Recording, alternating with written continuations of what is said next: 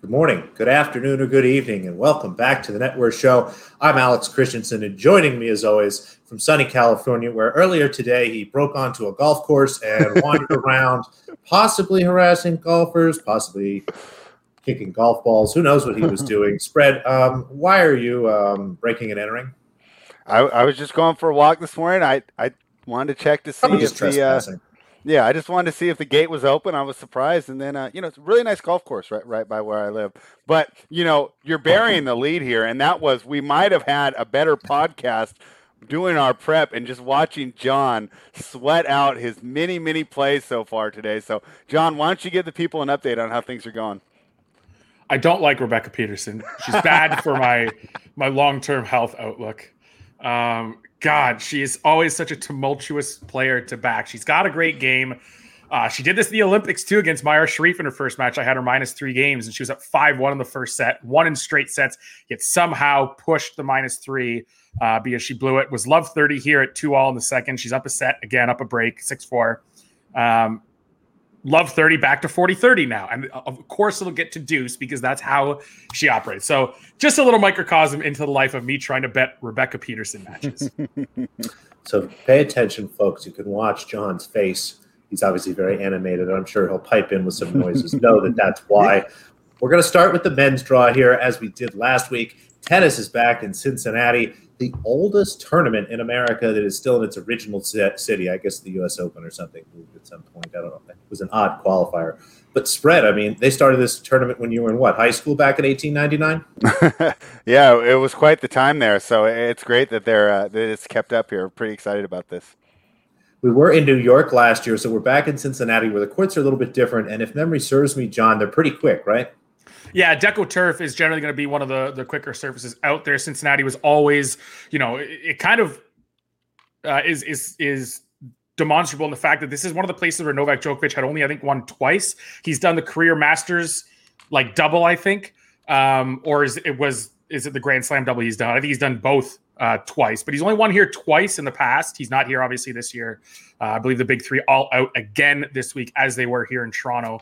Um, and that's kind of why, right? It's always played not Shanghai uh, level quick, but it, it is a quicker hard court. Um, so so factor that into your handicap. Apparently Toronto is now too. Um, Damian Modlinski is a good follow on Twitter. He he documents. Uh, the ATP provides this data for the Masters level, and I believe the 500 level. They don't do it obviously for the 250s where there's so many, um, and it's just that technology to implement it at, at, a lower level when there's not as much money involved it's a little tougher to do. But Toronto playing medium fast this week because they changed the hard court surface, not to Deco turf though. So it's still a higher bouncing ball. It's why you're seeing Stefano Tsitsipas still really cruise through, uh, but also why you may see Isner Opelka and Medvedev all doing well this week in Toronto as well. I'm still hoping for that Tsitsipas outright uh, after Schwartzman 40 to 1 lost in heartbreaking fashion. I believe last round against Bautista Agut had three match points on his racket couldn't convert. Bautista Agut was really, really strong in that match. So um, interesting, uh, interesting stuff. Or two rounds ago, I believe it was. John, what was the name of that guy again that you follow on Twitter for the uh, court speed? Damian Modlinski. Damian with an A, and then M O D L I N S K I. He does a lot of like draw updates and and qualifiers placed as well. Not always the first guy that's on stuff, but it is it is a good follow and resource um, for you. some for some things you need for handicapping. Thank you. Yeah, we'll tweet him out on the net worth account then, so everybody can go follow him. He is great. And it's tough to find. Uh, there's a lot of tennis accounts on Twitter, but not a lot that have actual information. So mm-hmm. that's always a big help. And like you said, John, you know, uh, Toronto is not only similar to Cincinnati and, and possibly the courts, but we've got Medvedev as the number one seed again. Again, no Novak Djokovic. Medvedev here, our number one seed in the top quarter. PCB, the seed down at the bottom. Hubie Hurkacz here in the middle. Bautista Agut again. Um, might see a Medvedev Bublik match. Who knows? I doubt that'll happen, but we'll see. American, yeah. that'll be a fun match. The wild cards there, Nakashima and Mackenzie McDonald. I'm curious to see how that goes. But seems like Medvedev's quarter seems honestly like an easier quarter than he had last week, and I see no reason to have him all the way through. What say you, John? Um, I would I would say in the first quarter, I the only thing I mean the only outright I'm going to have in the men's draw in general. I mean, when you look at at least on Bet three six five, when you go through kind of the order and the odds um, of their favorites. It seems about right.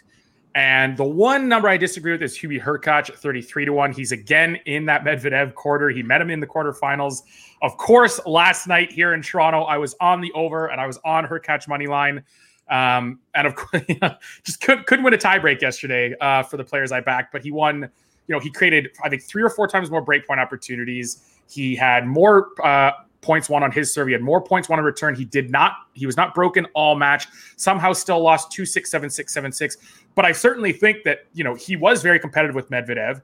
The court's going to be a little more to Medvedev's liking here, so you know that will be an advantage. But he kept him so close in Toronto uh, that I don't know why Hurkacz is so far out in the outright market pricing here. Davidovich Fokina shouldn't really be a threat in the first round, considering his recent form and his hard court play. Uh, that all or nothing style, the sliding, the physicality doesn't really translate as well uh, as it does on the clay forum. Andy Murray, of course, or a qualifier in the second round, shouldn't be you know too troublesome.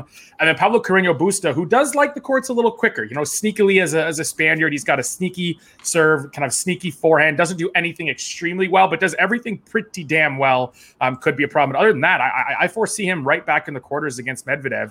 And in the second quarter, uh, uh, in this half, Rublev and Shapovalov is right for the taking. I mean, you could see a Rublev Karatsev second round uh, that could be really, really intriguing as well. Uh, Karatsev Cilic first round's intriguing. Like that second quarter could beat beat each other up, and I, I do think you know Sinner, Rublev, Shapovalov, none are, are currently at the the level that I think Hurkacz has displayed he can play on hard courts.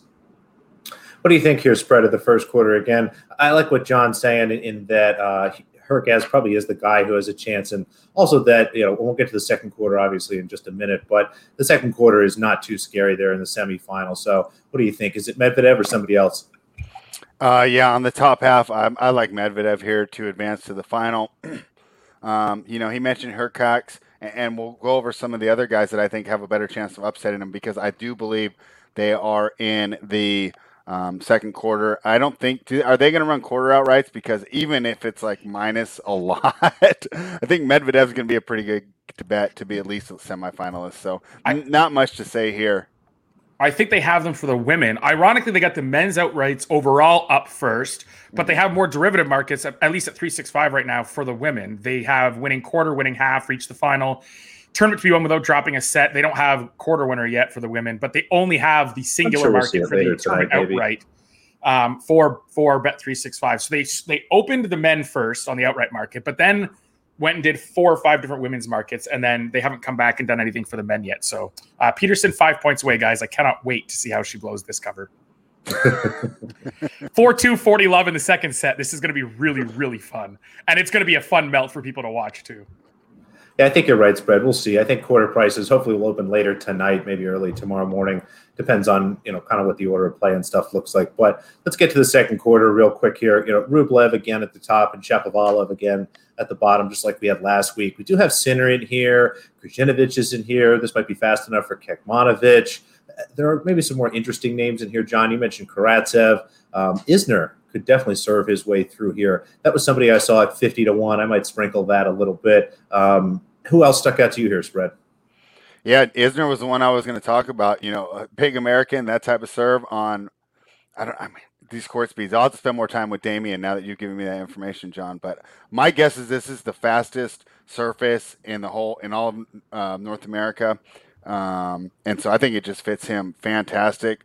Uh, I don't think you can count him out here. And really, I think that whoever wins this quarter is going to provide issues for Medvedev because let's assume it is Karatsev. If it is Shapovalov, um, Rublev, right? Uh, all these, any of those guys in form can give uh, Medvedev trouble. So if you're looking for an outright for the top half, I prefer this one. Uh, I personally like Isner. Maybe I'm just being a little uh, homer in America, and I should have worn my American flag shirt today. Uh, he's the one that I like coming out of quarter two uh, at the price. At the price. Yeah, definitely considering the price. Again, there's a bunch of big names in there. I think John, you liked Isner too. Anybody else stick out to you here? Uh, I, am not on Isner um, per se. I think the thing is uh, you do run into the, the trouble. Remember, his biggest title comes at Miami on slower hards. Uh, he's doing well in Toronto this week, which is playing medium to medium fast. But again, I, I think when it gets too too fast, you you find the problem that you run into with Tsitsipas and Sinner, where the return and the like he needs time on return, right? And I think that's why he he can still serve through slower hard courts, and the fact that they're slower gives him a bit more time on the re- return side of the ball. So I almost wonder if this is going to be a little too for him. Plus, he's coming off a long week. Not that that matters because I don't think fatigue is a big issue, and his average point length is what like one point four balls. Yeah. Um, but you know, center like this is an interesting quarter. It, it's it's one I don't have an outright in, but it is a fun one to talk about. You've got Shapovalov and his red line ability uh, down at the bottom. You've uh, but also again, if if you rush him and the courts are are want to, to do that, you're able you're going to be able to do that on these courts. He's in trouble. You know, same thing goes for Jannik Sinner here. He's going to serve really well, but you can rush him on return. You know, same thing goes for John Isner, potentially Andre like Rublev and Karatsev. That that second that potential second round match could be really intriguing because I think the winner of that could really do some damage in this quarter. But a lot of interesting, like Cam Norrie, is this going to be to his liking? Is it going to be a little too quick for him? Uh, Kecmanovic, as you mentioned, likes it a bit quicker. Has Benoit Paire first round, who's want to, you know, perhaps just screw off and not want to play.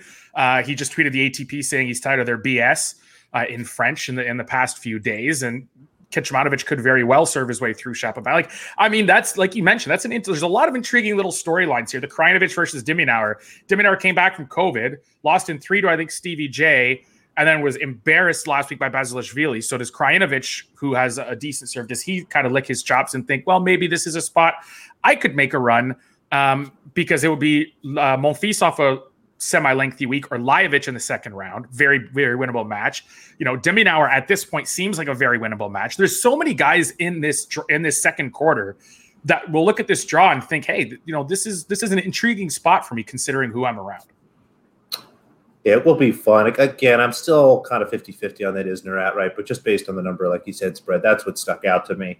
Let's jump into the third quarter. Casper Ruud's our seat at the top. Alexander Zverev here at the bottom. Um, again, some other interesting names in the middle. Opelka's here. We've got Tiafoe and Humbert there in the first round. That should be pretty entertaining. Um, we'll see what qualifier gets placed here as well. What do you think of the third quarter, John? Uh, I mean, it's it's all going to come down to how Alex Zverev looks, right? He's got to buy. He's taken some time off. He skipped Toronto. He did skip this week, if if I recall correctly after winning the Olympics, kind of a, a fatigue issue or whatever. He's going to come back now. He's going to have a buy. I don't think there's going to be any lagging fatigue. The seed opposite him um, with the buy here is Casper Ruud, not someone that's going to be particularly threatening on a fast hard court. Uh, he's, you know, who's really going to threaten him? Lloyd Harris has to serve. Could he could he serve well enough to maybe force some tiebreak? Sure, I suppose. But Fognini or Basilashvili, Goffin off injury, Pella, who still looks terrible um, in the third round where, is the trouble coming from here? Schwartzman, Evans, Humbert, Tiafoe, maybe Humbert on a quicker court where, again, the, the, lefty serve is working. We saw him do it to, to Zverev in Halle. The Deco turf is going to be, a, it's not going to be grass low bounce, but it's going to mirror it, you know, more than any other hard court would. So maybe Humbert could be a problem here, but this, this to me is Sasha's to lose. What do you think, Spread? Yeah, I think you like Zverev as well when we were talking pre-show. Yeah, I'm gonna be quick, so I'm just not repeating what John said. But hey, look at his look at his other seeds here. Uh, Ruud, okay, that's gonna be tough. But you got Goffin and, and Schwartzman, who, who, both this is like the worst surface for them. I mean, I think this is a great quarter. Uh, I really like him here. This is two chalks. If they allow you to parlay, give me Zverev to win his quarter, Medvedev to win his quarter, and I don't really need to do a lot of thinking about this men's side. So I have a question for the two of you, and to be honest, I just looked this up, so this is totally a surprise. How many main draw matches has Alexander Zverev won in Cincinnati in his life? Uh oh, not Two. a lot. Zero. He's never won a main draw match here. Well, there you go. He but I mean, if there's ever a time for him to do it, he qualified in 2015, but then lost his first round match there. Lost in three to George in 2015. Lost in three to Shigita in 2016. Three to Tiafoe in 2017. Three to Haas in 2018, three to Kecmanovic in 2019, and last year in three to Andy Murray. So maybe just bet the over in his first how, match. How many uh, times is he coming off like a nice little run in Canada, though? I think that might be a little different. I don't think he's ever made a run here. Oh, so he just sucks over here, and I just flub this pick. Quarter, I mean, the, the I mean, I don't. It's the quarters in Montreal a few years back. Is that a deep run? I mean, no. quarters the year before that. I don't think he's made it past the quarters in yeah okay well Canada my, before. My, oh, he won. My, he, sorry, he won Montreal. He did win Montreal in 2017. 2017 yeah. But the last the last couple years, he hasn't had that excuse. It's been quarters, and that was just going to be my theory. Maybe he's coming off long weeks because I would assume that the surface just uh, once would play more to his skills in in, in Canada than it was. Oh my god! Well, I'm taking his first round opponent to win two one, no matter what happens. Excellent. Let's jump into the Excellent. fourth quarter. Stefanos Tsitsipas. John likes Stefanos. We'll see if he wants to talk about it. I think he needs a break. Spread. What do you see here? Berrettini's back. There's Khachanov in here. Felix, Garin, Korda maybe, but you know he, he had to withdraw last week, so it does seem kind of like we're looking at Tsitsipas again making a deep run. He has the buy, so I'm not too worried about the fatigue there. What do you think, Spread?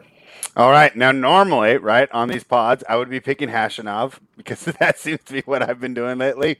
But I'm going to switch it up, and I'm going to go with the Italian here. This is my favorite outright of the whole tournament. I'm going to take Berrettini. Um, you sent me the numbers. I think he's 14 to 1.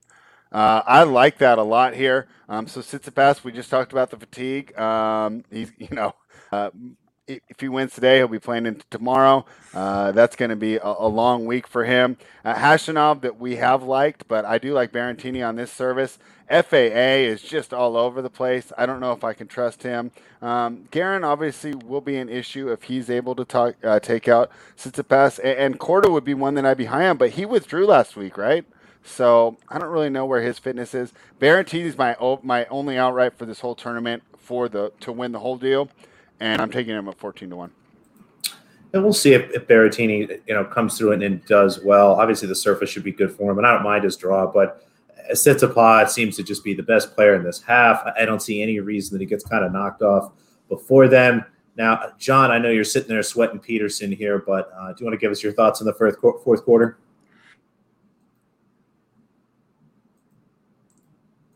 Oh, he froze on us. You'll uh, have to hop sure out. Hopefully, sure we'll Harrison get... he'll hop back, hop back in. All right, I'm sure we'll get John back here in just a second. I know that he did like Tsitsipas, and we were going back through kind of figuring out what the best number is there. But um, as he pops back again, like you said, spread, and we've all kind of mentioned, this is just a tough week from an outright perspective. You know, Opelka 50 to one down in that kind of third quarter it looked interesting, but it we'll see. Know, I agree with you guys. Vero should do well here. It is odd. I was surprised. That, that's part of the reason I looked. I know he does well in Masters, but I don't remember him ever mm-hmm. kind of making a run here. And maybe this is just the one he hasn't gotten through yet. So uh, you're right. I mean, yeah, had- right. A super quick card is probably not the best for him. I just thought he had the, the, the easiest quarter. Yeah.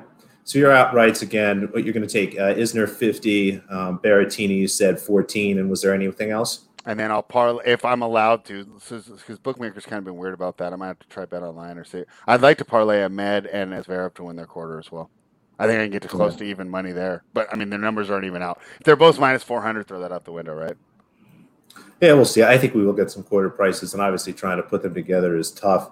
Um, you know, again for me, I'm kind of circling that Opelka and Fit Isner at fifty to one, but as I look at this draw, I'll probably just do better betting the match to match. And given the fact they have long weeks, we'll see how that goes. So, um, yeah.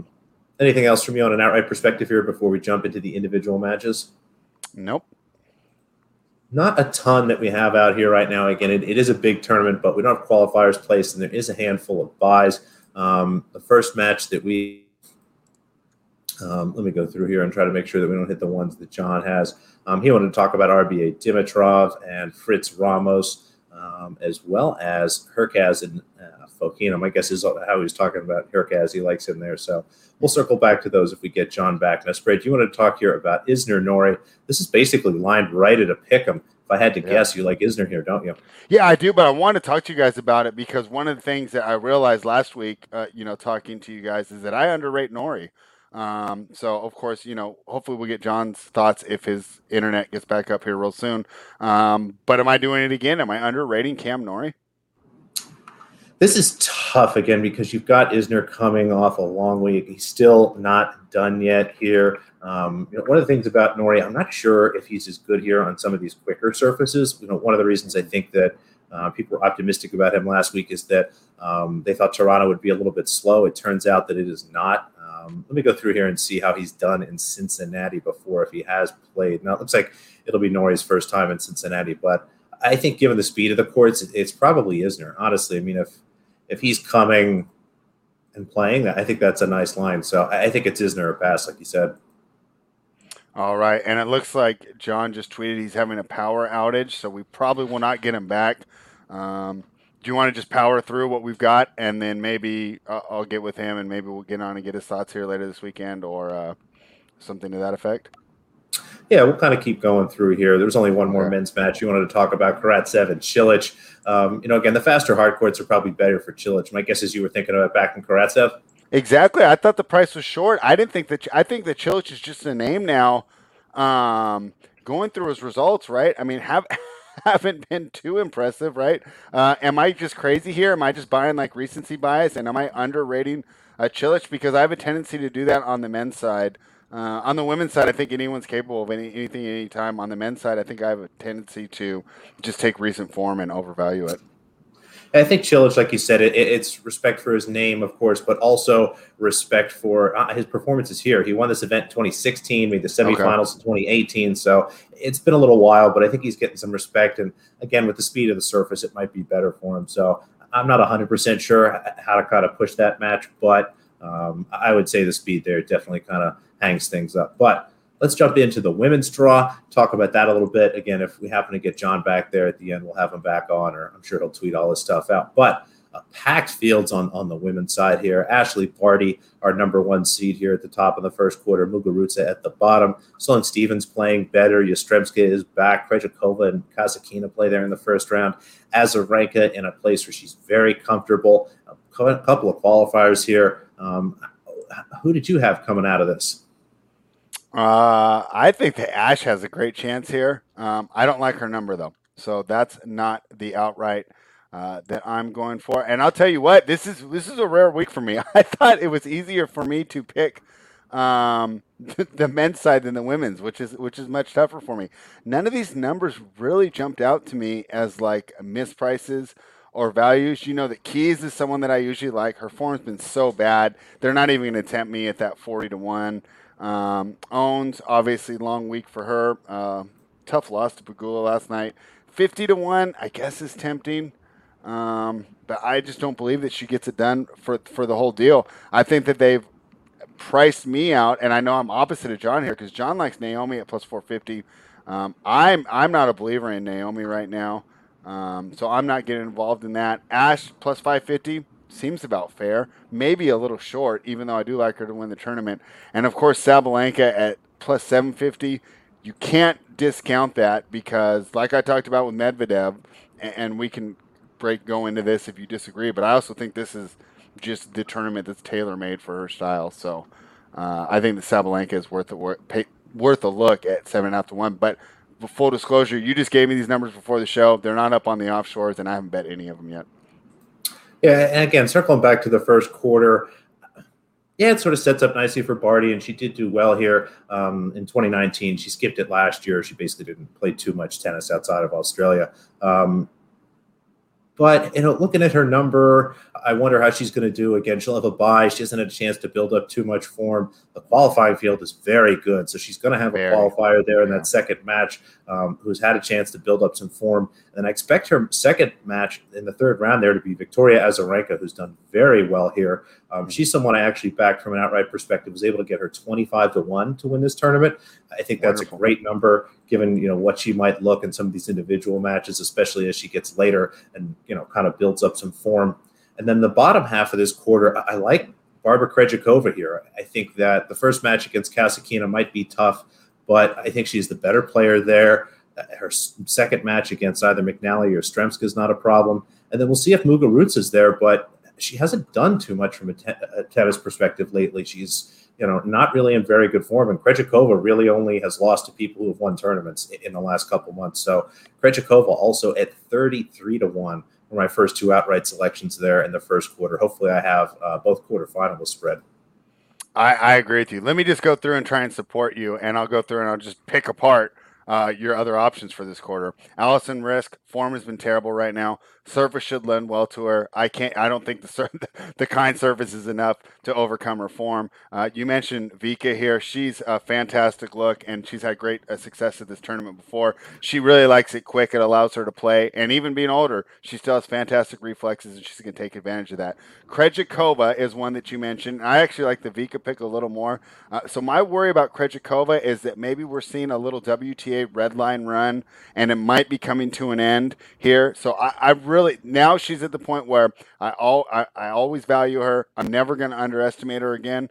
But I'm also I want to see it a little more before I really put her in that top tier of players. But if you take her tape study from this year, she's she's in the top tier of players. So uh, I just want a little more consistency, and then I'm l- l- more ready to back her there. I'm fine laying off that outright, and if it, if it fails, I lose. Kasatkina, she's playing great right now terrible surface for. She's played a lot of tennis in the last two weeks. Uh, that seems to be a fatigue fade. And of course, uh, drawing Krejcikova in the first round is terrible. Uh, McNally, I don't rate highly at all. Uh, out of form, uh, really struggling since she's came back. Sloane, what more can we say about Sloane? I actually think Sloane's better and, and, I do look to back her a little bit as the season continues. I really like her form. I really like her fitness. I've really been disappointed in like her mental game and her execution um, during the matches, and I'm thinking most recently to the one that she lost that, that I was quite disappointed uh, that she was not able to pull it through. Where I, what did she have a four two or a five two lead in the third? Anyways, uh,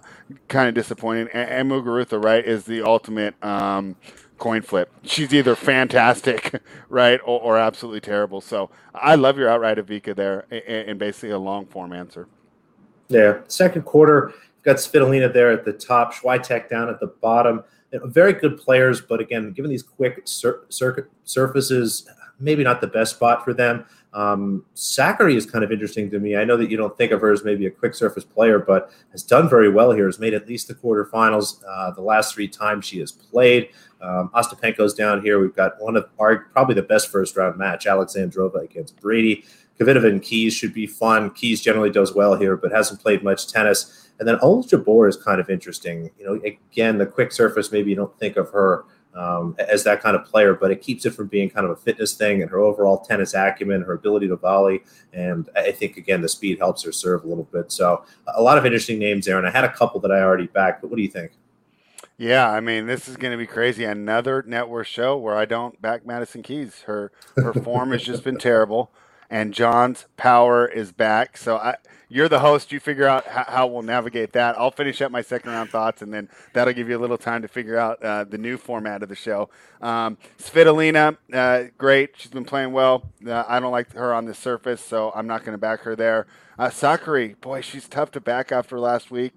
Uh, she just w- once she gets ahead with those breaks, she never serves things out. I think Kerber might be worth a look, but I don't know. Uh, Ostapenko, uh, I don't think she's 100%. You know, she had that one injury that, that had the, all the drama with Ajla, and she's played terribly since then. So I believe that she really is hurt. Um, I hate this um, surface though for Zidansek though, so I'm not going to fade her first round. Alexandrova and Brady is a fantastic match in the first round, and maybe this is a tournament for Brady to refine her form. Um, Kvitova, she looked pretty good this week, uh, and I did notice it's going to be pretty cool in Cincinnati. Looks like it's going to be highs in the 80s all week. Uh, that the, fits in well for her. Jump in. The humi- the humidity though, uh, I checked on on the the Google stuff. It's going to be between like seventy five percent and you know ninety percent. And here all week it was twenty eight degrees Celsius, but with the humidity hovering around sixty five percent, it felt like thirty nine, which is about one hundred and two. So that humidity is really going to kick, um, you know, kick her butt too if it does bring that temperature up. Like everyone's going here, oh, what are you, 20? And it's only 85 degrees. It's not, it's not okay. Well, yeah. I mean, if you do anything about the Humidex, you would know it actually feels like 103, which is actually pretty warm in case people, you know, don't make that computation. Yeah, yeah I, am not much of an expert on humidity. Like our, our highest we ever get is like 4% out here. All right, John, since we've got you back, um, we'll get back to, we kind of skipped through the men's matches. I think we'll get those at the end of the women's, but let's circle back to the first quarter, you know, spread. Um, didn't have too much, you know, pretty competitive quarter. Thought it set up nicely for Barty. I've actually got an Azarenka and a Krejcikova outright. Was able to find Azarenka 25 to 1 and Krejcikova 33 to 1. I think in a tough quarter, they kind of have nice spots and uh, the circumstances could be pretty friendly. But what do you think of the first quarter? So, did you guys do the recap of the men's of your men's outrights yet? Yeah, uh, yeah. we'll do that again. Okay. We'll so, okay, end. perfect. I just want to go. I, my, I'm a, I'm a quarter unit on Hubie. Thirty three to one is the only one I have uh, okay. on Hurkacz. So I'll get that out of the way first. Um, sorry, we're on the first quarter here. Yeah, I've, I have nothing. I don't want to touch this first quarter. Uh, little tid, like nice little uh, thing on Krejcikova is I, I, like this matchup for Dash. Uh, not like she's going to be able to deal with Krejcikova, who's not going to generate a ton of pace and who's who moves the ball, massages the ball well side to side. That's something Dash can deal with. Not sure. I think Barbara probably likes the quicker courts more, and she hasn't lost to a non-tournament champion in who knows how long. Right? Wimbledon was Barty, and the Olympics was Bencic. So um, I, am interested to see how she fares here. Uh, so if Dasha wins first here. round, the title watch is on then, right? well, there you go. Get that out right um, quickly. According to recent history, yeah. Uh, but look, that there's there's some that that second round matchup is, is kind of a wild card. If Muguruza looks good, which she ha- she has and hasn't off and on for a couple months now, that's a wild card for me. Vika's a wild card for me. There's four qualifier spot, five qualifier spots if I'm not mistaken, in this quarter, if Tennis Draw Challenge is right, because the WTA didn't put the draw on the website, uh, these third parties have the draws up on their websites before the actual WTA Tour does. Whole other issue. Um, but there's so many question marks in this quarter that I just avoided it.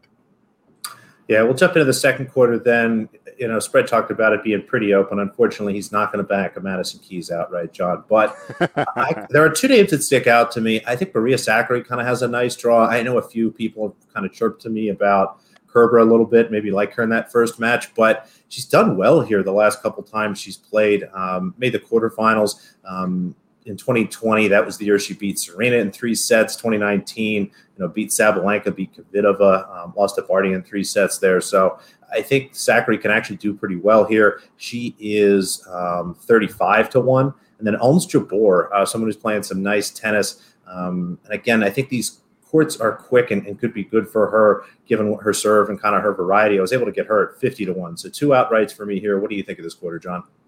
Yeah, I think, you know, uh, Iga still has a lot to prove on quicker hard court surfaces. Svitolina struggles with some power players. We've got a fair few of them here in Alexandrova, uh, Kvitova, Keys.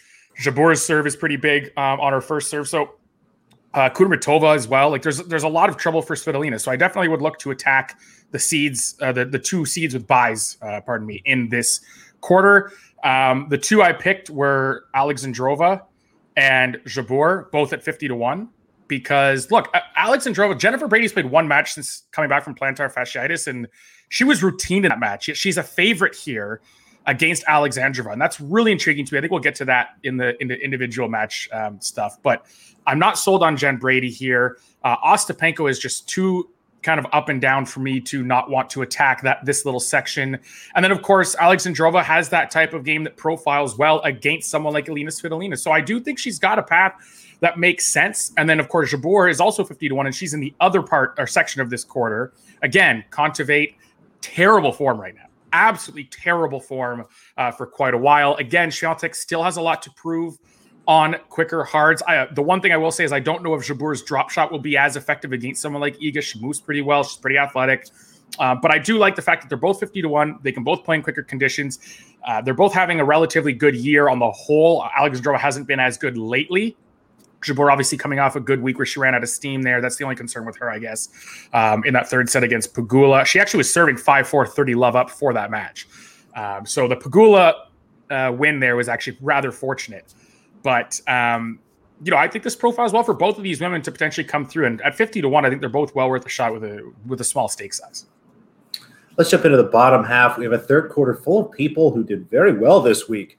Um, Pliskova is here. We've got Pegula here. Um, Aryna Sabalenka is here, although she did lose just today. Elena Rybakina is playing some good tennis, although she lost her first match there. Mertens also in here. Um, a pretty fun third quarter, but hard for me to pick this apart. What do you think, John? Yeah, I mean, you know, you talk about Halep here, but she's still coming back. Um, you know, lost her, I think, her first match against Danielle Collins, albeit from a set up. Uh, and it was a really tight match, which was impressive considering Collins' form. But I'm going to go ahead and say the, the the best number for me here is Rybakina at 20 to 1. Um, you basically get a buy. She doesn't have a buy like Pliskova and Sabalenka, but you basically get a buy in that first round of Sam Stosur, who keeps getting wild cards. I don't know if it's like past success or like the fact that she's uh, did she win the U.S. Open? Was that her slam? I think it was the U.S. Open that was her slam. So maybe that's why the USTA and these American hardcore tournaments keep giving her wild cards. But it's a, as good as a, as a buy for me. uh, as she's going to get in a first round match. Uh, Mertens is going to be tough second round, but again, Mertens like Svitolina constru- struggles against the type of player that Rybakina is. Uh, and then Sabalenka off a long week. Uh, you know, I think these two generally play each other tight for a reason. Um, they both have the big serve, big forehand, ability to spray. Uh, and Sabalenka obviously moves a bit better than Rybakina, but you can see why the, you know that's a fairly tight match. So twenty to one here, I'd, I'd rather take than Sabalenka off a long week at a much lower price if I were to take something from this quarter. Yeah, what do you think here, spread? Again, a lot of big names, but a lot of question marks. Yeah, I mean, you summed that up great. That, that's that's a great segue there. Uh, obviously, Sabalenka, we're going to have fatigue issues. Um, and from a complete outright perspective, I actually don't trust her. I think that she's just money to win the quarters. Um, and then you stay away from the full one. You know that I, I love uh, Badosa. Wasn't really too impressed with their form as of late, and I don't know if this is the surface to turn it around for. Uh, Petra, I took a shot at uh, at the with the dog against Dasha last week, and her form just is just not there. Um, felt like she had plenty of opportunities, and it didn't feel like I was watching the same player um, that I was betting on in, in 2020. Uh, Rybakina, you summed up well. I will skip that one. Uh, Mertens, right? She's easy, better, better when she, she's favored. She loses against the top 10. Simona Halep is the big question mark here. I actually was quite impressed with the way that she played in her first match back in however long. And, and, for selfish reasons, I want her to lose so I can back her at the U.S. Open at a big price. So I'm hoping she loses. I just don't think it's going to happen. Um, unfortunately, early, uh, P- Pegula could obviously give her problems, you know. And then Putintseva, who's someone that we like to back, and I don't like the service. Uh, and Pliskova is going to be tired here as well. So um, I, I, agree with, with you guys that Rybakina is definitely worth a look. Yeah, almost bet her 25 to 1, but I think given her path, we might honestly do better match to match. What did you have, John? I uh, just wanted to also point out that for those who have bet qualifiers, there's obviously ongoing right now being in North America. Uh, I don't know if you guys, if this was announced earlier, uh, I'm just seeing it now. Lauren Davis and Siniakova, who a lot of people were on, has been canceled. Siniakova has withdrawn or got bumped to the main draw, one or the other. Uh, it's Kristie on now against Davis. So if you had a bet on Lauren Davis or multiple bets, as I know our friend of the show Snies did, those are now voided. Yeah, that makes sense. A tough week for Siniakova and a tough travel spot for her. I'd have to come here and qualify. Let's jump into the fourth fourth quarter, which could be really fun. Um, you know, something we talked about quite a bit probably in 2019 was how many times we're going to get to see Andrew Andreescu play Osaka on hard courts in a big tournament. Well, we've got a chance this week. Andreescu is the seed at the top of the fourth quarter. Osaka the seed at the bottom. Some good names there in the middle, though. Coco Gauff, um, Pavlyuchenkova there, Bencic, Danielle Collins. Um, but I think it does come down to what you think about Osaka and Andreescu. And I know, John, you were pretty confident in Osaka there. Did we talk you out of betting her outright at, at four and a half to one, or are you still doing it? No, because I think the, the only way that the rollover uh, presents better odds is for a perfect scenario to happen with certain names falling into into place. And I don't think Andreescu is going to get there to prevent that. I don't think Sabalenka is going to get to the semi to to you know kind of keep that price. Um, you know, bettable for Osaka in individual match markets. Look, anyone who knows me on Twitter knows I'm not the biggest fan of Naomi Osaka. I'm not huge on her antics, if you will. But this, I mean, this sets up really well for her North American hardcourt tournament back on a quicker court. Uh, I would have been more worried if she was coming off you know, not having played in a while, but she did get three matches in Tokyo despite being routine by Vondrousova. This is, you know, one, a little bit of a slower court there in Tokyo. Uh, and two, she did have two nice wins leading into that. So she's got three matches in her belt. She's going to be practicing here, back on a quick hard court, back in North America where she's fared well. So I do, I really do think Osaka at four and a half to one or 5.5 um, in decimal odds is certainly something to take a look at, something I will be on because I, I do think she's got a well over 20% chance to win this tournament for a few reasons. One, Coco Gauff is is probably the toughest match. It'll be her first one, right? Playing that first match uh, back could also present maybe some rust. Uh, not first match since Tokyo, sorry, could present some rust. But you look at Coco, she can serve really big, but she can't serve as big as consistently as Osaka. She double faults more than Osaka. Her forehand is far leakier than Osaka's. I mean, she's just not up to snuff in in, in a lot of regards when it comes to like playing 18. Naomi. Right, exactly. So it, it is a t- it could be a tough match for Naomi, but everything would have to click for Coco, and she'd have to pretty much shore up all the parts of her game that have looked really, you know, kind of wobbly of late or the last few weeks. Uh, then, you know, I mean, Pavlyuchenkova, Pera, Teichmann, Cirstea, who's really troubling her here? You'd have to have an informed Bianca Andreescu. We haven't seen an informed Bianca Andreescu since when?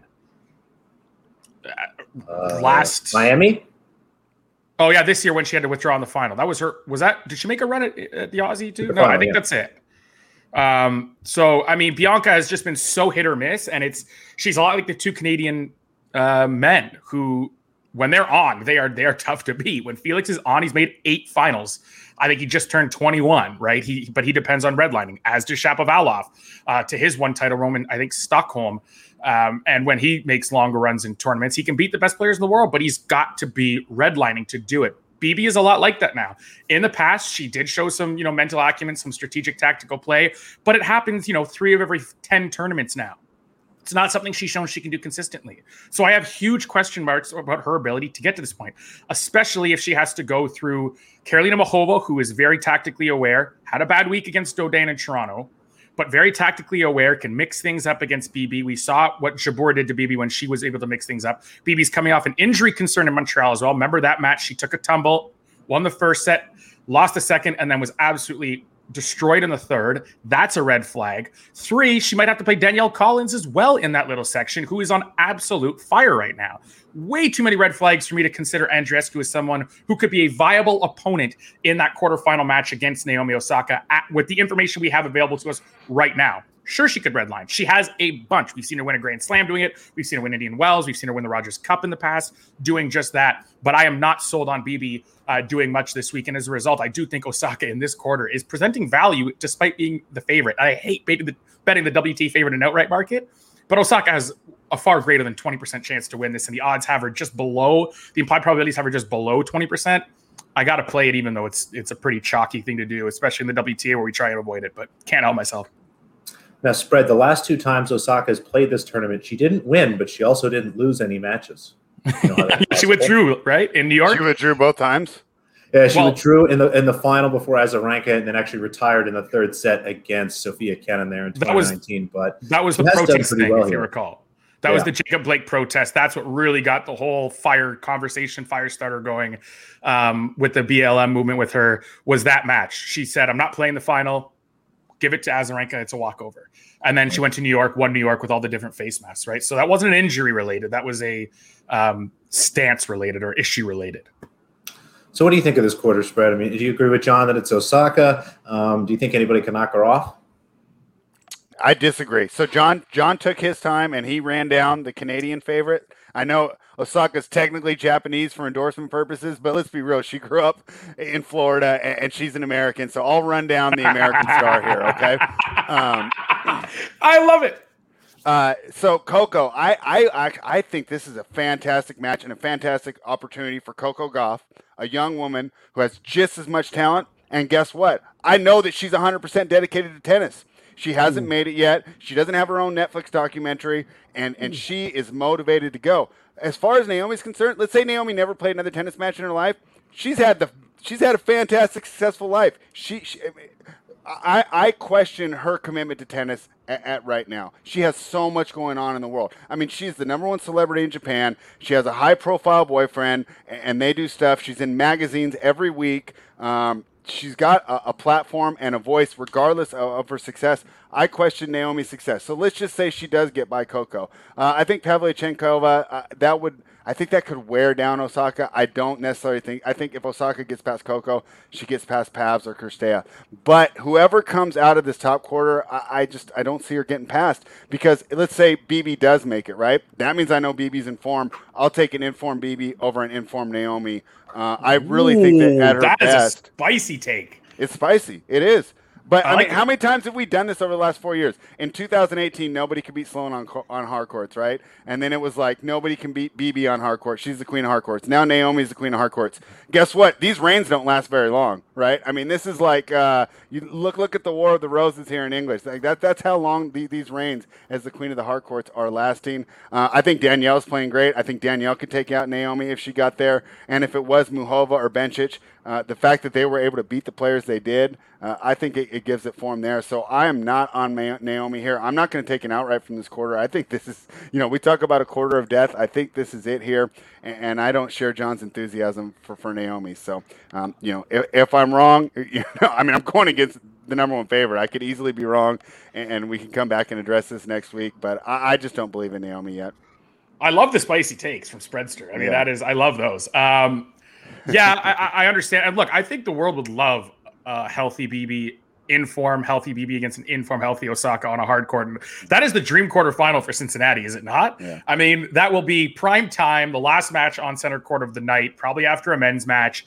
Um, they'll get like the prime time slot. Everyone that watches tennis will be watching that match. I would love for that to happen. Not for the outright, obviously. I'd, I'd rather not have an informed BB there. Uh, but uh, if it gets it, that'll be awesome. Um, I disagree on Collins being able to beat her. But uh, yeah, intriguing, intriguing quarter for sure. Um, intriguing quarter for sure. All right, that wraps up the draw. Again, I have four outrights here. I took Azarenka at 25, Krejcikova at 33, Sakkari at 35, and Ons Jabeur at 50. John, we know you have Osaka at uh, four and a half to one, and I think you took Jabeur at 50 to one. Anybody else? Alexandrova Jabeur, small at 50 to one. Um, both, I think, the second quarter. They were in the second or third. One of the, yeah, second. How about you, spread? Any any outrights? I actually thought this was the toughest one for me to pick outrights for a while here. Um, like I, I do like Ash, I, but plus five fifty is too low. Um, Sabalenka, I just don't trust her. I only bet, want to bet the quarter there. And then we get into all these numbers that, that seem intriguing, but it's like I don't really believe uh, that these players could win. I do like your your uh, uh, Rybakina look at, at uh, plus two thousand. Maybe Krejcikova if you want to keep it going at, at twenty eight to one here. Um, but I actually didn't like a lot from the outright perspective from this tournament. And let's get into the first round matches. First one up, spread. You wanted to talk about Alexandrova against Brady. Uh, probably the best first round match of this event. Now, John, we know you like Alexandrova in the outright market, but we look at the odds. Alexandrova right around even money or 2.0. Um, Brady minus 125 or 1.8. Are you going to be backing the Russian there in the first round as well? Oh, absolutely. And I mean, it, it comes down to the fact that look, Brady's played one match since the French Open, since returning from plantar fasciitis, and she was routine. I think it was a 6-3, 6-2 loss. Um, not against someone as you know predisposed to hard courts as a Katerina Alexandrova either. So I'm not exactly sure why she's a favorite here. Um, has she done a lot of work? You know, maybe bookies have seen her practice and she looks better, but Camilla Giorgi absolutely smacked her at the Olympics, and that was on a, on in slower conditions. Alexandrova is going to have the bigger strokes. She moves her around well enough. That's going to be a really tough match for Jen Brady to come back and find her first win uh, in a couple months. In I, I, definitely think that this is a, a, mistake. The wrong woman is favored, and by quite a bit as well. Yeah, I, am a little confused by that. It's hard to know how you know good Brady's feeling and what kind of shape she's in. But um, I think I'll probably end up with an Alexandrova ticket myself. What do you think, Spread? Yeah, I, oh, definitely for the first round match. I love that play. Uh, I think that John's right. We're getting a little bit of value here because Noops, we we were in the windfall too. How much money did we make betting Brady last year? Right. So it's almost like a Pavlovian response. Every time I press Brady, I've got money in my account, right? I want to keep pressing that button, right? So I think we're getting a nice little edge there due to the fact that she was so good last year. Yeah, I agree. The next match I had circled here, Danielle Collins coming off her loss to Pegula there. She's minus 250 or 1.4 against Shelby Rogers. Rogers plus 200 or 3.0. I actually grabbed a Collins alt spread here. Minus five games was uh, at plus oh, wow. 140 or 2.4. I just think Collins continues to win here. Yes, she's played a lot of tennis, but she didn't – um, you know, she lost yesterday to Pegula. She should have time to get to Cincinnati and get comfortable here. So uh, I think if she does win this match, it's pretty comfortably. So I laid the five game plus 140. Um, what do you guys think? I feel like I'd want an over here just with Rogers' serviceability, but she has not been good at all of late. So it's it's really hard to, to justify. Folks. I know uh, the Shelby Rogers Invitational. Um, I mean, even her win in at Wimbledon against Stosur took three sets. That's not a good win. No, that's not good like, at all. Come on, dude. She's beaten Kiki Bertens since, like, okay, if we go back here, I guess I might join you because if we go back to uh, after Charleston 2, she loses her first match, first match, beats Christina McHale on clay 7 5, 6 7, 7 5. Not a good win. In Strasbourg is a huge favorite. Loses, loses her next match, loses first round of the French loses first round Berlin, beats Carolyn Garcia, who everyone beats Carolyn Garcia, loses in qualies to Bernarda Pera. Lucky loser beats Kiki Bertens. Again, everyone's beating Kiki Bertens. loses. Beat Sam Stosur needs three. I mean, just nothing about her has been impressive at all for months now. The the random Maria Sakkari win is the only good win she has in months, and that was uh, the second round upset at Wimbledon. So I, you know what, I might have to join you there, trying to sell some games and uh, and get on the Danimal in some way. Plus, I love her energy. A lot of people say it's over the line. I'm, you guys know, I, Putintseva was one of my favorites for that. So I mean, you know, I loved Animal as well. So I think I might, uh, I might just dive in personally and, and throw like a half unit on on a spread with Animal. Ons Jabeur minus 160, right around 1.63 against Kontaveit. Kontaveit plus 130 or 2.3. We kind of teed this up earlier. Kontaveit not playing good tennis. Um, like Jabeur here, not quite sure how I'm going to attack it, but um, what do you think, spread? Yeah. You know that we love Anett, and, and, we've taken some L's back in Anett. Uh, you know, as we've gone back and forth with you, uh, you know, debating on whether or not she's good or not. Um, I, I, don't like her form right now. I have not been impressed with the way she's playing. And then she's going against Jabeur, and, and this this goes to the Collins um, handicap as well. If you're thinking about just the Cincinnati perspective, she had the perfect week last week. She played well, she did good, but then she got out a couple days to, to get some rest before this tournament here. So I, I agree with you. I like Jabeur. Well, I don't know if you're playing this, but I, I like Jabeur, and I'll just lay the minus 160. How about you, John? Yeah, I'm on Jabeur as well. Look, Kontaveit uh, again. We're big. We're big on Anett. Um, give me a sec here. My freaking hair is annoying me. Um, but yeah, she's been in horrible form. Straight sets at the Olympics, losing to Vondrousova, who was not in good form herself at Wimbledon from 6 2 up. Fought Pegula pretty well in the first round of Montreal, give her that. But you know, this is again a, a player like Jabeur who's in form, as spread mentioned. The week this week isn't going to hamper her too much. She ran out of steam against Pegula, but she's going to have several days to get situated. She's got a good serve. I think that drop shot not going to be as effective as it would be against, let's say, uh, Rybakina, but it could be very effective. It could still be effective against someone like Kontaveit. She works it so well. She doesn't just have that drop shot planned out. She has the next shot. She knows that if I if I hit my spot with my drop shot, the other player is going to have to come down the line or cross court either like depending on on which side of the court she's on. And I'm ready there to put away the volley afterwards. She's such a smart player. She's got a big first serve that should play really well in these courts. I really like Jabeur to go far. And again, I have her in the outright markets. I think she should be. Um, you know me, I don't like to play the the money lines that are like that. So I've I've laid the games. I think she should be about minus all things considered minus four games here, and she's not. Um, so I'm going to go ahead and back. Uh, oh, sorry, minus three and a half. I don't think I have it out at four. My, my numbers have it at three and a half. It's about two and a half right now. Or when I got it, it was two and a half earlier today. So um, a full game edge there for me. Krejcikova minus 130, um, or what does that put that? Right around like 1.7 um, five or so, a little bit less than that. Kasatkina um, plus 110 or 2.1. Uh, Kasatkina taking some money here early on this. I did back yeah. Krejcikova, though. I like her to win this match again. I, I, think she's just playing great tennis, and I'm happy to continue to back her, although Kasatkina has done well on hard courts. What do you think, Spread? Yeah, I think the price is short. Um, Kasatkina's played well the last three weeks. Great for her, great for me as a fan. It's been fun to watch her almost every morning. Unfortunately, I think she's going to be tired going into this tournament, and I also think this surface of the whole North American swing is the very very worst one for her.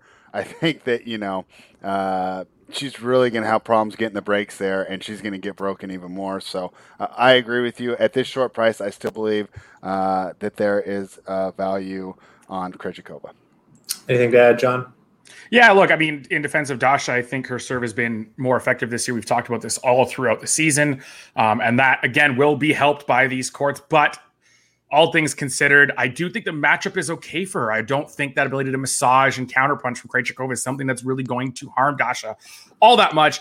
At, at the at the open of about one uh, plus 135, $2.35. I was going to be on Dasha when I saw it. By the time I was doing my handicapping for the first round, it was all the way down to about uh, $2.08. And I think that's probably about right. I, I, wouldn't have her as a favorite here. I don't see a huge edge um, in these percentages. So I went ahead and, and, passed. And again, like I mentioned in the outright section, Krejcikova is not losing to anybody unless they are elite players going on to win tournaments, right? Bencic won the gold. That's who beat her at the Olympics.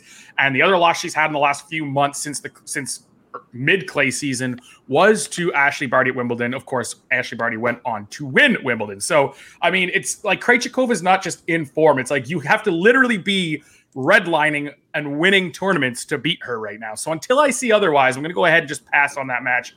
Um, like I like the matchup for Dasha. I don't like the price there though. Kvitova in the heat and humidity minus 150 or 1.67 against Madison Keys.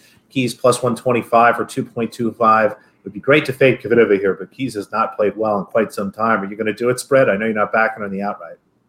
No, I thought I thought the price was short for Petra. I've been absolutely, I should say, disappointed or something with um, the way that she's been playing here. So, um, I think I think there's value on Petra. I was going to grab a couple of these dogs and just our favorites and parlay them, but I want to talk to you guys, and maybe I'm just underrating Madison. Um, but I don't know, minus 150. I thought this should be like minus 200. Keys has played well here off of not much tennis before, but this just screams stay away from me. Um, okay. What do you think, John? Very concerning loss to Rebecca Marino. I mean, Marino's a good player and she can really hit, but six three was it six three six three? That's that's not good. Um, and I, you also got to check the day that Petra's going to play. Like that's something.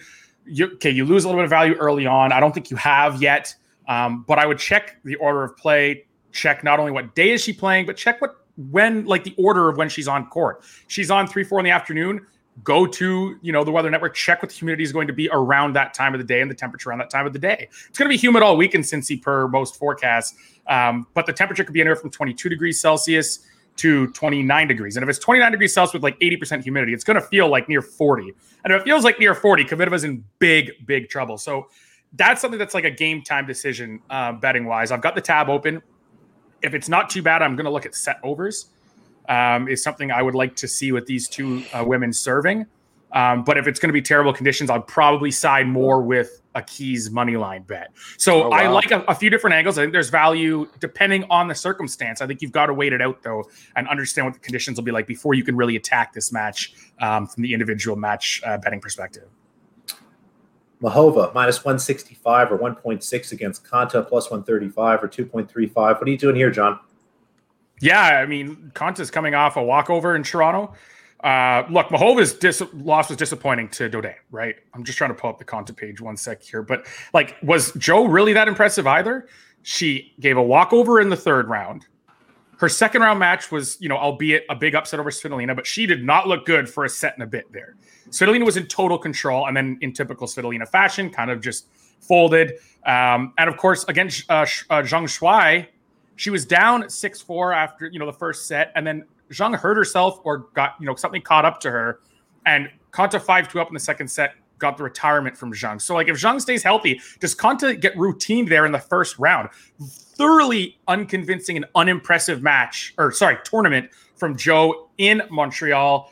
Uh, now we're down to Cincinnati look, I'm going to go ahead and back Caroline Muchova to rebound here. I think she's got all the tools necessary to beat Jo Konta, uh, to beat a lot of different players in the WTA Tour. And I'm going to go ahead and play the injury uh, the injury fade here. I took the minus games. I really probably should have taken the money line at Pinnacle uh, as well for another unit. I might go back and add that now that I think about it. If Jo's not going to make it through uh, two full sets, I'd like to have that in my back pocket as well. So I'll probably add a ticket uh, there as well. Yeah, it makes perfect sense to me. I think I'll join you there. Um, spread, what do you think here at the Sakkari Kerber match? You mentioned earlier you kind of like Kerber. She's plus 200 mm. or three, Sakkari minus 250 or 1.4. I have the Sakkari outright, but I'm certainly not backing her in this match. Are you thinking about backing the German spread?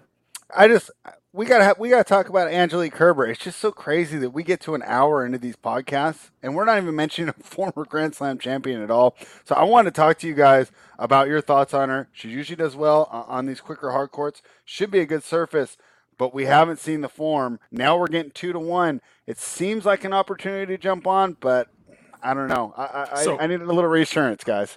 So are we talking Sam Stosur next as former Grand Slam champions? I mean, no, I was that was a joke I was going to make. She's almost getting to Sam Stosur category where we don't even mention her in the outrights at all. Like we've never talked yeah. about Sam Stosur before individual matches in the whole entirety of the pod, and I feel like Kerber's inching towards that territory. I wonder if this is an overspot more than anything. Um, you have two, you know, interesting styles. I think Sakkari is the better player, obviously the most fit player on tour um, is going to dictate, which is not always something she loves to do. And that's when she can get a little error pro. We saw that against Krejcikova at the French, the 100 unforced error match, if you guys recall. and I was sitting there on, like, I'm watching the fl- unforced errors go up. I'm like, I want this to happen before we get to 7 6 uh, third set because I want I want this to happen in regulation time. It was 100 unforced errors inside a regulation three setter, not including the added games that got to 9 7, because Sakkari was forced to dictate. Krejcikova was like, I don't need to overpower. I'll massage the ball around the court. I'll counter punch. And Sakkari was just unloading error after error. And that's what cost her. And, you know, we've seen this multiple times now. She did it this week against Vika. Thanks a lot. I was on her there as well. Um, but you know, four three up, and you could just feel that the break was coming. You could just feel it. That's what happens mm-hmm. to like we can feel it's happening to her. How do you think she feels standing on the court, knowing that she's got those kind of ghosts uh, from her past attempts to serve things out when it gets down to the business end of sets?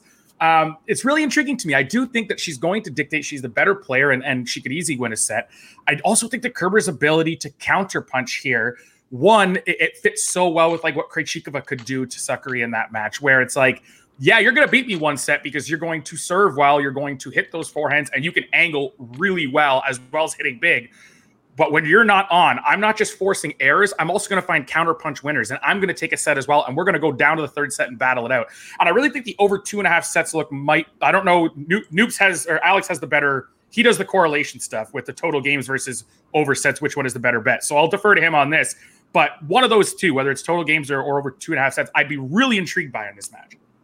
Yeah, I'm seeing over two and a half sets or a plus 165. That's a solid number. I think that's worth maybe a little sprinkle. And then the total's at 20 and a half. If you're going to play that, just try to sell up to 21, honestly. If this goes over in two sets, it gets to like 22, honestly. But I think you're looking at it over here in three sets more often, than honestly, than you are in two sets, given honestly how quickly Sakkari has played some matches this year. So I don't hate that, but I would do the two and a half sets instead of the total there. There you go. That's a Unibet kind of thing too, by the way, for everyone watching that would like to join in. That's I don't know any of any other my any of my other books that would do that. So that's kind of a Unibet situation. It. Bookmaker's over two and a half sets. I believe so. I believe they have it as two sets or three sets prop. Oh, okay. Yes, I think three six five then has that as well. Never mind. So there are several books. It's just worded differently. It's like your minus well, one. has it too, right? Two nothing. Yeah. Well, there you go. That's Lots of books. Teichmann okay, plus, Teichmann plus 125 or 2.25 against Cirstea minus 150 or 1.67. John, are you backing our girl Cirstea here?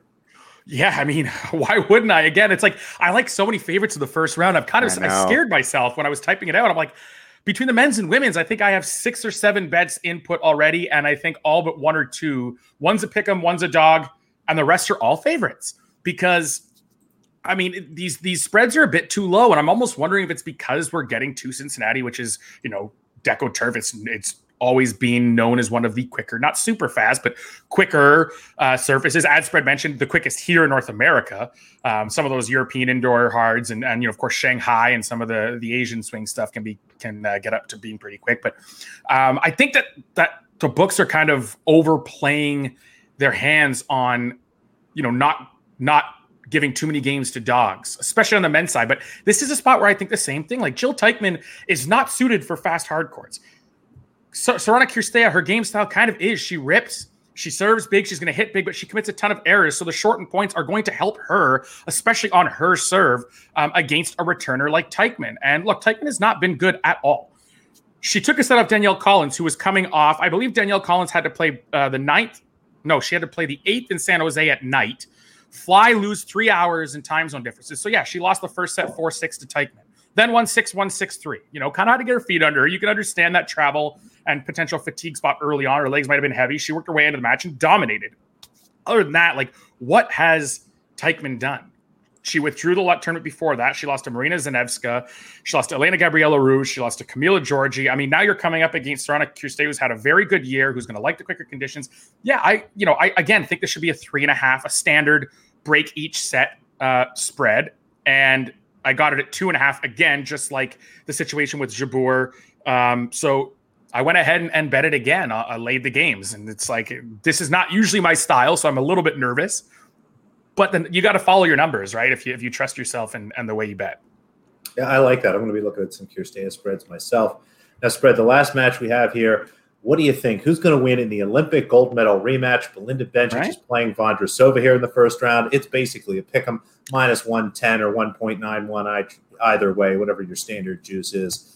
Neither woman has done very well here. Vondrousova has only played twice in Cincinnati, lost in the first round both times. And Bencic won two matches in 2015 and not a single match since then in Ohio. Um, should be a competitive match, I guess, but I don't expect really a long week out of either one of them. Who are you thinking, spread? I like Belinda here. Uh, I think that this will um, lend towards her style of game a, a little better. And I, I, don't think that this is the best Marketa we're going to see. And, and hey, Marketa, let's keep doing this. Right? Let's just keep playing terribly for the whole rest of the year. And that way you can pick it up next clay court season being undervalued. Because I, I just don't think we're seeing the best version of her. And I'll just continue to ride uh, the player that I do think uh, I am getting the best version of her. So I like Belinda here. What do you guys think? I lean Bencic, but it's a stay away from me. I'm not sure really what to expect from either woman. What do you think, John? Another spot where I'd look at an over of some of some sort, not because, and I hated it because I went to see like, oh, how, how are their overs looking? Like the, the matchup again to me just screams like a potential over. And then I saw the Tokyo Olympics. I'm like, ah. Then the confirmation bias kind of set in. I'm like, damn it, I didn't want to have that factor in my judgment. Um, mm-hmm. I don't have anything on it right now, but I do. Oh man, I do like an over in this spot. And the when when you have a money line this close, it's 21 and a half. When you have a money line this close, I thought it might get up to 22 even for two non-serving women. So it tempts me, uh, but again, like you could look at over two and a half sets. You could look at a couple different overs in this spot. Um, that I, I I do think this is one of those close matches, and both, as opposed to Sakkari and, and Kerber, who each one could exert their game style. I feel like each one of these women can throw away an entire set, right? like it's the other way around they each just completely bomb for a set. But then your problem is you could face a three set under, right? Yeah. 21 and a half. You could very well see like a, a 6 2 love 6 1 6, and you're like, uh, what just happened? Yeah, if you're going over again, I think That's you go into two and a half like, sets. Two and a half sets, yeah. It's going to so, be a great match to know, live bet people to win set 7 5, which is my favorite thing to do. But that covers up everything we had on the women's side. Now, John, since we have you back, there's a handful of men's matches you wanted to talk about that we didn't mm. touch on. The first one being Dimitrov against uh, Bautista Agut. Dimitrov plus 155 or 2.55. Bautista Agut minus 190, um, or right around 1.5 to 1.53 or so. What's your angle here, John? I mean, I don't know why you wouldn't back Roberto Bautista Agut. You know, Dimitrov's been horrible for quite a while now, really. Um, he's not looked good. He's been his serve has been totally unreliable uh, in his few matches that he's played on hard courts. I think was it the Olympics or was it it was Toronto and he played a term beforehand. Hasn't looked good in either. Um, I think it might have been Atlanta actually. I don't think he was at the Olympics. Um, but either way, or Washington, one of the two. He just has not looked good at all. Bautista Agut, an absolute warrior. Look, he got he got served off the court by Reilly Opelka in the quarterfinals in Toronto, but he made the quarterfinals. He won on, a war of attrition with Diego Schwartzman. He likes quicker conditions. Uh, I definitely think that Bautista Agut here should be around minus three and a half games. And again, now this is it's going to make a little more sense on the men's side of things because the, of the quicker courts. The serves are going to play a little more. Yeah. But again, minus three here. I think we're getting a, a free half game, and it's right at even money. So you know, it's not even a typical minus one ten. Uh, minus three games where you're only getting a half game there and the value might just be slight. You're getting, you know, nine cents up from your usual juice and the half game. I think that has to be a play for me. I, I don't see how it's not. Um, next match you had up here, Taylor Fritz, you know, similar situation here, bigger favorite though, minus 250, right around 1.4 against Ramos, plus 210 or 3.1. What's your angle here? Uh, absolute nightmare for Albert Ramos Vinolas. Not the court speed he likes, not the court surface he likes. Taylor Fritz with the huge serve shouldn't be broken in this match, really, unless he breaks himself. Um, he showed some form coming back from injury. I really like Taylor Fritz in this spot. And I took the two nothing here because it is plus, it was plus 113 at the time I got it. I'm like, this cannot be over even money. The two nothing here should be probably a typical minus 110 um, pick 'em for for Ramos Vinolas to win a set or not. And when you're getting plus money for Taylor Fritz to defeat Albert Ramos Vinolas two nothing, I think you have to take that on a quick hard court. Sounds compelling spread. Anything to add there? I mean, I'm just betting that right now. I mean, I have nothing to add. That's a great breakdown. Next match you had selected there, John. Uh, Hubie Hurkacz minus 200 or 1.5 against uh, Davidovich Fokina. Fokina plus 170. I assume we're going to continue this theme, huh? We're going to lay the games with Hubie. Again, this is a three and a half. I have this actually at four. And I probably have to go back and add to Hurkacz, all things considered. I did make it a larger bet already. I will say that. It is one of my larger bets of the first round, um, along with, you know, Bautista Agut. And I think we got into Cirstea and um, Alexandrova. It's up there as a, as a larger than normal bet because did anyone watch Hubert Hurkacz this week in Toronto? It's like he his His wins came on medium uh, courts in Delray and then slow courts in Miami. But then he went to the Wimbledon semis uh, on very fast courts. And, you know, he in Toronto medium fast, he just about had one of the best quick court players in the world out in Daniil Medvedev. He did not get broken by Daniil Medvedev. Meanwhile, Alejandro Davidovich Fokina has done what? He runs around, he throws his body around. I mean, he's he, he kind of needs time to run balls down because that's his whole style. The Cincinnati courts aren't going to provide that for him. He got rocked by John Isner. He lost a set 6 1 to a John Isner here in Toronto. Terrible form right now against one of the better, you know, tall, bigger serving. When he's in form, he is really in form. We've seen that from Hurkacz. He's had long, he's had an extended losing streak this year. But if you asked any player, would they would they trade their season for his, despite that extended losing streak? I mean, a Grand Slam semifinal, a Masters 1000 title, a 250 title, and then the quarters and nearly the semifinals at another Masters event. I think they would. He's. Uh, I would not bet against uh, right now. And this has to be three and a half to four games. It has. Pardon me. It has to be three and a half to four games on this spread. It can't. You, you can't let a two and a half sit there and not punish it. The two and a half, by the way, at Pinnacle is is much more correct. At Bookmaker though, it was minus one ten. That was just completely incorrect makes perfect sense to me in this next match. I think we're going away from the favorites finally. De Minaur a short favorite, minus 125 or 1.8 against Krajinovic, plus 105, 2.05. This was one I actually looked at, and I think I'm going to back the dog here. This looks like a nice spot for Krajinovic against uh, de Minaur, who just doesn't seem right. Is that your plan, John? Yeah, it's I haven't pulled the trigger yet. Everything else have pulled the trigger on. I will, I will, you know, full disclosure. This is the one I kind of have a little bit of, you know, uh, what do you call it? Not anxiety, but like flashback trauma from from betting Krajinovic matches but I don't think he can be a dog here considering his serve plays. He doesn't mind quicker surfaces. Uh, he's got the bigger game than de Minaur. And de right now is just being blasted off the court. His his defense isn't there. I thought maybe the three sets against Stevie Johnson would build him up after you know the the coronavirus um, incident. He he took pictures of him running after uh, his isolation was done and building back up that fitness, and he didn't look affected. But against Basilashvili, he certainly did not look like he had any chance um, in that one. And I, I, bet him on that match. I laid games. I think it's just about as bad of a loss as you can have uh, laying games with someone. So um, totally not convinced by de Minaur's ability to keep that uh, physical level up for a whole match and to defend against someone like Krajinovic like he's going to need to. Last up, the talk about here the match of the young Americans Nakashima minus 145 or 1.69 against Mackenzie McDonald plus 120 or 2.2. This is just going to be an awesome match. I'm excited to watch it. But did you have a side, John? I think you have to back. I think you have to back Brandon here. Um, if it's moved to 143, I think I can leave it, but it was around minus 135. I've been fighting myself. The two tabs I've left open were, as mentioned, the aforementioned Kvitova Keys match, and I left the odds portal open for this as well. It's just, I don't know what Mackey does better than Brandon here in this spot to be so, like, have this match relatively closely lined and priced. Um, he's just Brandon serves better. Uh, he defends as well. He's got, I think, bigger ground strokes.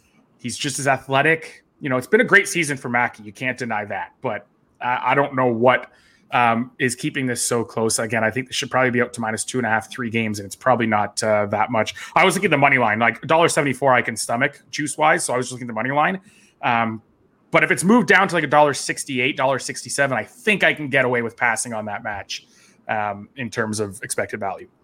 All right, everybody, that's it. Thank you so much for watching. Covered a ton of tennis. Make sure you go back. Sorry, I got a little bit split up there, but if you liked it, give us a rating, a review, a thumbs up, whatever you can do. Follow us on Twitter at NetworthPod. You can find all of our stuff there. Spread at Spread Astaire, myself at underscore Noobs, John at JR Tweets Tennis. We'll be firing all stuff all week, and we'll be back soon to talk about whatever the tournament is next week a little break for the U.S. Open. Yeah, yeah, we get to talk about the 250 where Winston Salem, where it, well, it the Chicago, be, the start of Chicago one, oh, two, yeah. three. Yeah, it's not going to be as exciting, but usually we find the better outrights here. I think these tournaments are fairly priced, and where we really find the mistakes is those 250s. So I'm excited to do that with you guys next week. And that being said, good luck and